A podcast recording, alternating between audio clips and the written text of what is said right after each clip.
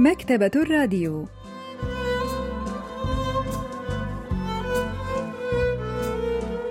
أهلا وسهلا بكم في حلقة جديدة من البرنامج الأسبوعي مكتبة الراديو، الذي نستعرض من خلاله كتابا جديدا كل أسبوع.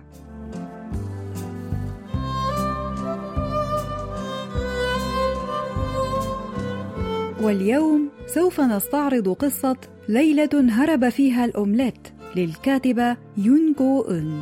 لحظات ونوافيكم بالتفاصيل. في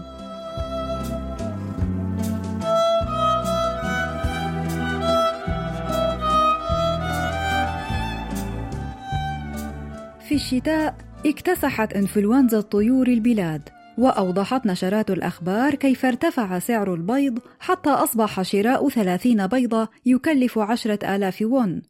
أصبحت دزينة البيض هدية العام القمري الجديد المفضلة، واختفت أطباق البيض الجانبية التي كانت تقدم مجانا في المطاعم. سافر بعض الناس إلى خارج البلاد كي يستمتعوا بأكل البيض كما يحلو لهم، بينما انتظر البعض الآخر البيض المستورد. وفي ظل تلك الظروف كان التبرع ب120 بيضة لذلك الحدث بمثابة هدية من السماء.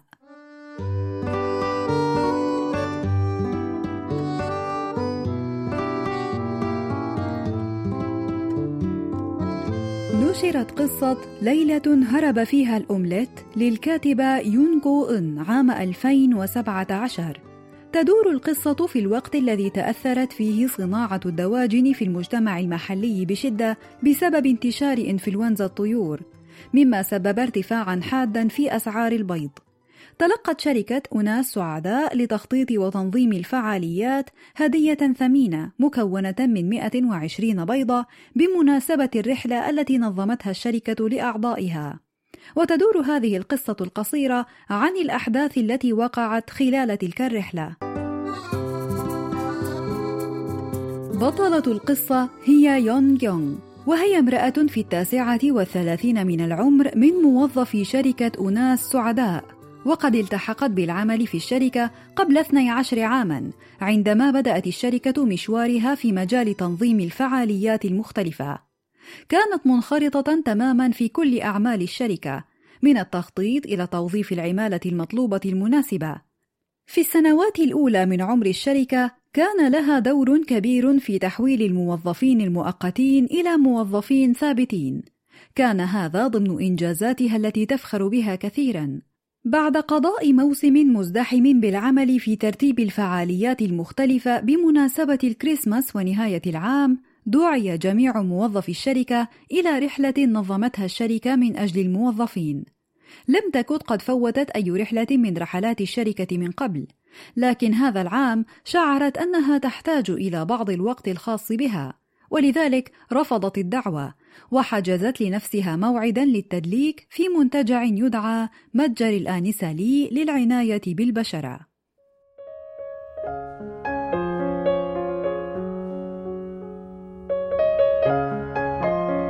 سألت يون كو-إن: هل أنت الآنسة لي؟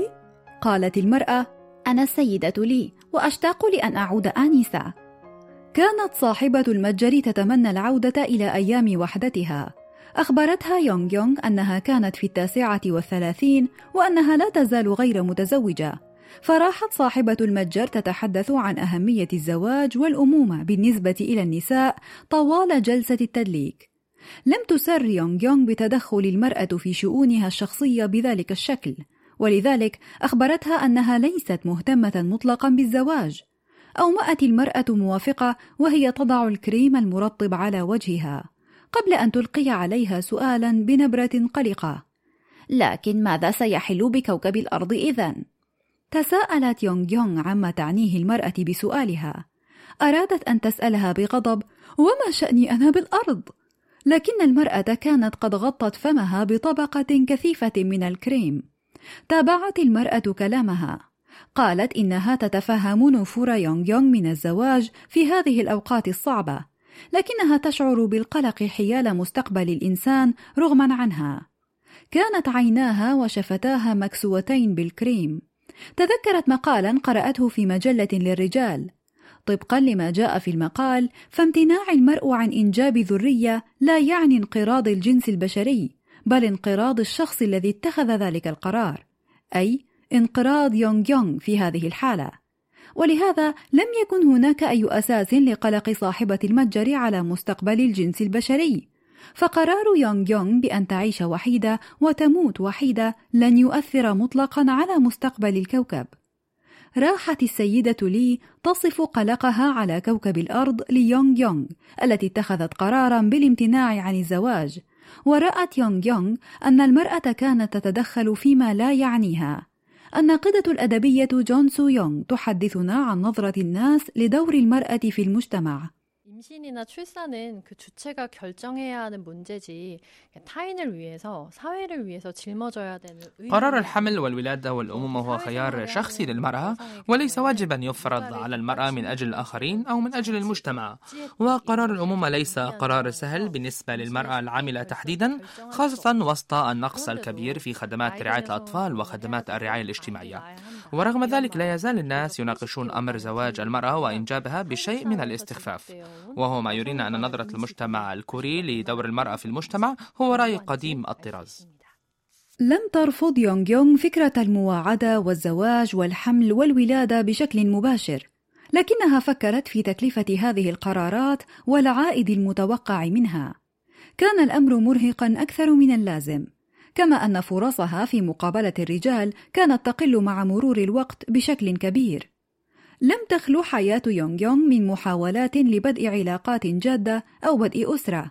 حرصت على ارتياد الكنيسة منذ أن كانت في 34 بعد أن سمعت أن الكنائس مكان مناسب لمقابلة الرجال، كما انضمت إلى ناد لتسلق الجبال وآخر للرقص، كل هذا لتقابل الرجل المناسب لكن دون طائل.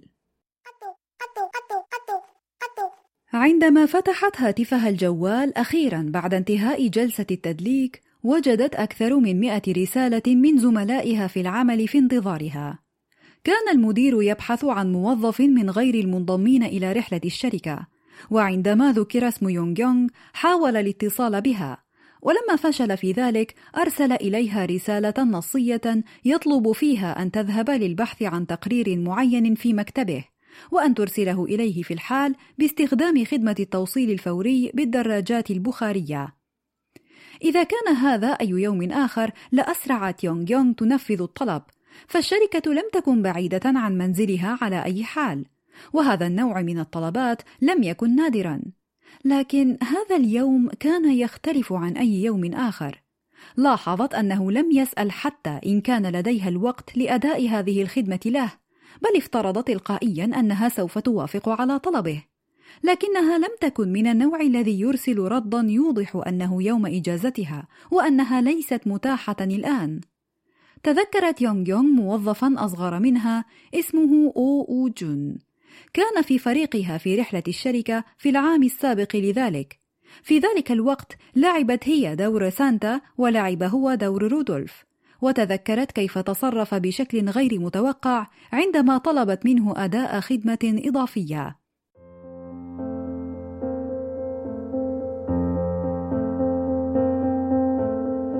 قال لها: مستحيل، أنا أريد قضاء أمسية ممتعة، ومن لا يريد أن يقضي أمسية ممتعة؟ لكن شهر ديسمبر شهر مهم بالنسبة إلينا، ننشغل في العمل لدرجة أننا لا نستطيع حتى الاستمتاع بعطلة نهاية الأسبوع وليس فقط الأمسيات. أنت تعرف أن حمل العمل في شركتنا ليس ثقيلا إلى هذا الحد. رد عليها أوجون معددا الأسباب التي تعطيه الحق في رفض العمل الزائد. كان قد اختار الوقت الحر في مقابل المال الإضافي، لكن أي نوع من الشركات قد تسمح لموظفيها باختيار كهذا؟ كان رئيس الشركة غالبا ما يقول إنه مستعد للذهاب إلى الفضاء كي يشتري حاجيات عملائه، سواء كانوا أجانب أو حتى من سكان الفضاء الخارجي. كان هذا يقودها إلى الجنون. كانت تعارض بعض خططه للشركة، مثل توفير خدمة الشحن من خارج البلاد لنفس الأسباب التي ذكرها أوجون في رفضه للعمل الإضافي. لم يكن التمديد الإضافي أمرا جيدا، والشركة كانت تحقق أرباحا جيدة على أي حال. قالت: ألا تعرف أن مهمة رودولف الأساسية هي القيادة؟ من الجيد أن يكون لك وقتا خاصا في المساء، لكن لا يجب أن تزعج الآخرين بسبب ذلك. إذا كنت لا تستطيع تحمل تبعات تناول الكحول، فلا تشرب الكحوليات إذن لمجرد أن أحدهم قدمها لك. قال لها: أنا آسف. لاحظ أوجون تعكر مزاج يونغ يونغ فاعتذر لها، لكن مزاجها لم يتحسن على الإطلاق.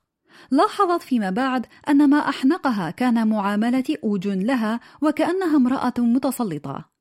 ما كانت تشعر به في الواقع هو أنها قد حشرت بين جيلين. بعدما تذكرت يونغ يونغ ذلك الموقف، قررت أن ترفض طلب رئيس الشركة، لكنها لم تستطع أن تفكر في حجة جيدة، ولم تستطع أن تدفع نفسها لرفض الطلب بصراحة كما فعل أوجون من قبل.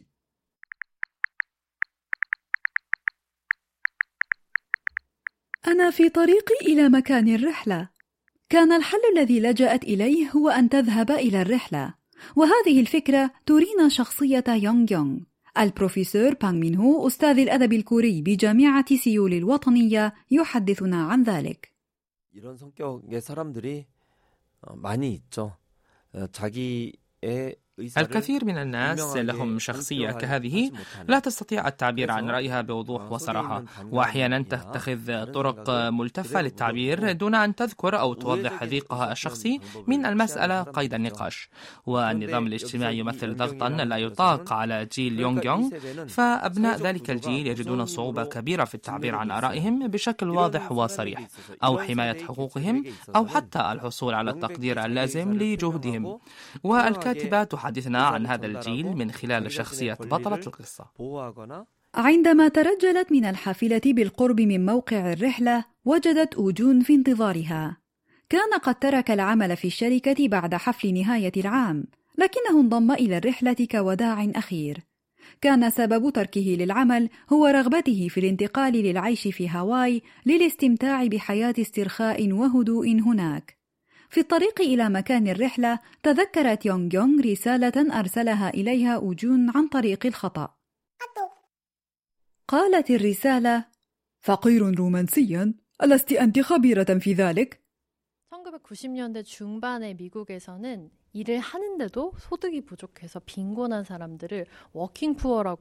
مصطلح فقير العمل ظهر في منتصف التسعينيات في الولايات المتحدة، وكان يشير إلى هؤلاء الذين يعملون ورغم ذلك لم يستطيعوا الخروج من دائرة الفقر. وفي بداية الألفية ظهرت عدة مصطلحات على هذا الوزن بدمج كلمة منزل أو طفل للتعبير عن هؤلاء الناس الذين سعوا لامتلاك منزل أو تربية طفل وفشلوا في مسعهم. وبهذا المعنى يكون مصطلح فقير رومانسيا مناسب لوصف شخصية يونغ يونغ التي حاولت أن تبدأ علاقات رومانسية لكنها فشلت في مسعها لأسباب عديدة. والقصة تحدثنا وسط انتشار وباء لإنفلونزا الطيور أدى إلى ارتفاع أسعار البيض بشكل جنوني، وقد تحولت إنفلونزا الطيور إلى مرض خطير حتى بين البشر، لأنه يصيب الدواجن التي تربى بهدف التوزيع على نطاق واسع في أماكن مزدحمة بالبشر. وفي مجتمع كهذا يتم الحكم على الحب بمجموعة من المعايير العقلانية الباردة التي تقيس أي علاقة كهذه كاستثمار محتمل له تكاليف متوقعة وفوائد مرتقبة يمكن قياسها.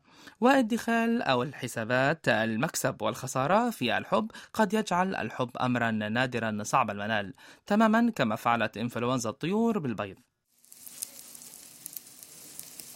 عندما وصلت يونغ يونغ وأوجون إلى مكان الرحلة، كان حفل الشواء في ذروته. جلس في مكان خال على المائدة.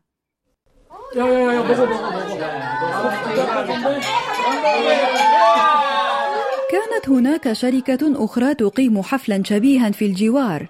قال مدير الحدث إن مركز الرحلات كان شهيرا بما يعرف بحاوية الحب، وهي أداة للتوفيق بين المتحابين.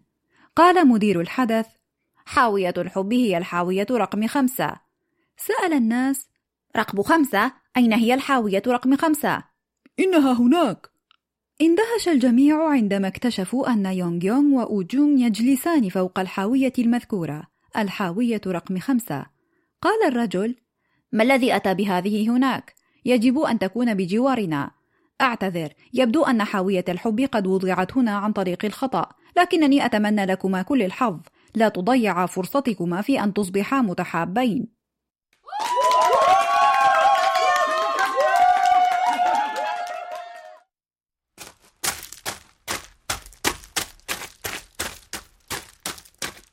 خمدت النار بالتدريج مع اقتراب منتصف الليل. ترك زملاء يونغ يونغ مكان حفل الشواء لأخذ جولة في المكان أو للنوم. قال أوجون: ما رأيك بتناول وجبة من الأومليت؟ قالت يونغ يونغ: لماذا؟ هل هو جيد للتعافي من آثار الثمالة؟ كثيرا ما أعده، إنه مصدر جيد للبروتين، والبيض متوفر دائما، رغم أن هذا ليس صحيحا الآن. ثم بدأ يخبرها عن مصدر كلمة أومليت. تناولت إحدى القصص التي تصف مصدر الكلمة قصة ملك جائع أطرى على الرجل الذي أعد له طبق الأومليت بسرعة.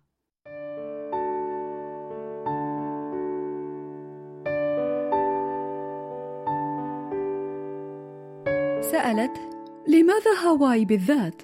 هل تعرفين أن جزرا جديدة تنشأ بالقرب من هاواي؟ إن الجزر الجديدة تخرج من عمق 1000 كيلومتر تحت الماء. هاواي أرض شابة من وجهة نظر جيولوجية، أردت أن أذهب إلى هناك. كانت يونغ يونغ قد زارت هاواي من قبل في رحلة من رحلاتها.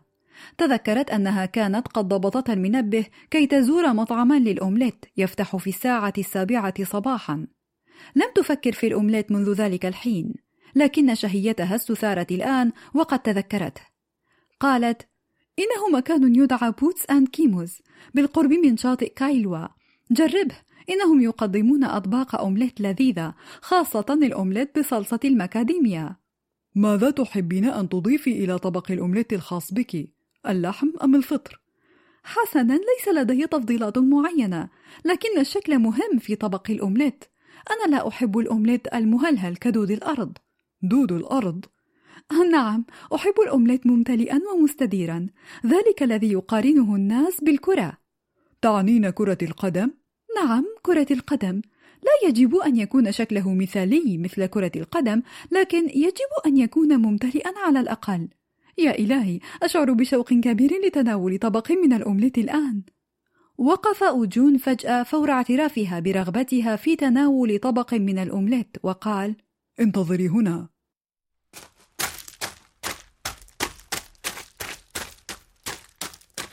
عاد بعد قليل وعرض أن يعد لها طبقا من الأومليت. كانت 1:02 بعد منتصف الليل، ولسبب ما وجدت نفسها تتبعه إلى المطبخ كالمسحورة.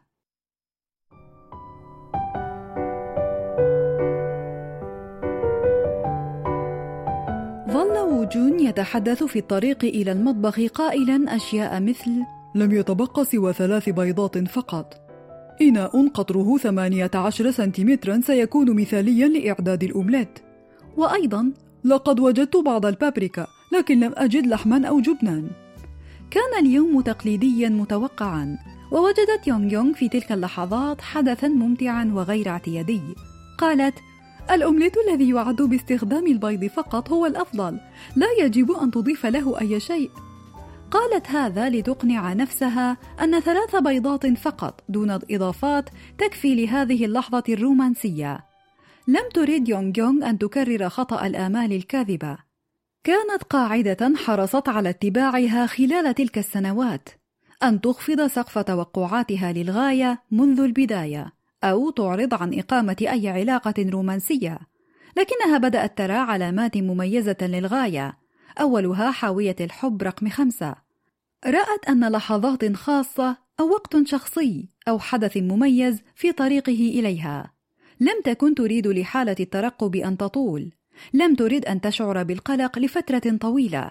إذا كان هناك شيء ما أو شخص ما سيدخل حياتها عن قريب، كانت تريده أن يفعل ذلك بشكل مفاجئ تماما بالنسبة إليها. بحث أوجون في الكابينة قليلا حتى وجد الإناء المناسب.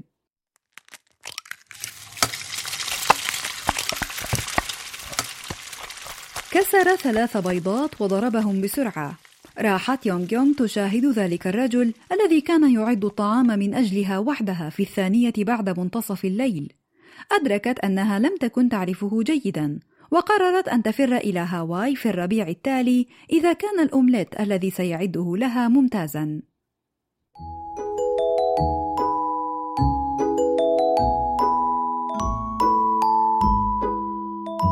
انتهى وجون من إعداد الأومليت بسرعة كبيرة، كانت رائحته رائعة وبدا مثاليا. أخرجت يونغ يونغ طبقا للأومليت، كان من الممكن أن تعطيه الطبق فحسب، لكن بطريقة ما انتهى الأمر بهما واقفين متجاورين متقاربين للغاية، وهما يضعان اللمسات الأخيرة للأومليت معا. ربما كان هذا هو ما تريده. غطت هي إناء الطهي بالطبق وقلب هو الإناء. سقط الأومليت على الأرض من الفراغ الصغير بين إناء الطهو والطبق. لم يستطع الاثنان فعل أي شيء وهما يراقبان الأومليت الممتلئ الشهي يسقط على الأرض. كان هذا تطورا سريعا غير متوقع للأحداث. لم يستطع أي منهما فعل أي شيء سوى مراقبة الأومليت وهو يسقط على الأرض. وفي اللحظة التي رأت هي فيها أن كل شيء قد ضاع، وندمت على إضفاء معنى أكبر من اللازم على إعداد الطعام معه، بدأ الأومليت في التحرك. استدار الأومليت مرة إلى اليسار ومرة إلى اليمين قبل أن يقف ويفر هاربا، تماما كما تعني كلمة أومليت الأصلية، وهي تعني رجلا سريعا للغاية. فر الأومليت من هذا الموقف المحرج بسرعة بالغة. 둘이 다른 것도 아니고 달걀로 같이 오믈렛을 만드는 장면이 꼭 사랑의 부활을 알리는 어떤 신호탄. بدأ أن مشهد إعداد الطعام يشير إلى علاقة رومانسية في بدايتها، فلقد بدأت يونغ يونغ في الشعور بشيء من الحماس وهي تتحدث مع ووجين عن الأومليت، لكن هذا الأومليت يقع على الأرض ويفر أيضا. والمشهد الأخير هو مشهد طريف وحزين أيضا، لأن يونغ يونغ أدركت فيه أنها لا تستطيع الهروب من الحياة التي تعيشها. وقصتها ترينا كيف يجبر المجتمع الحديث أو يجبر المجتمع الحديث الإنسان على أن يكون فقيرا رومانسيا. وقصة يونغ يونغ التي حلمت بعلاقة لطيفة رقيقة مثل الأومليت انتهت نهاية محبطة وحزينة.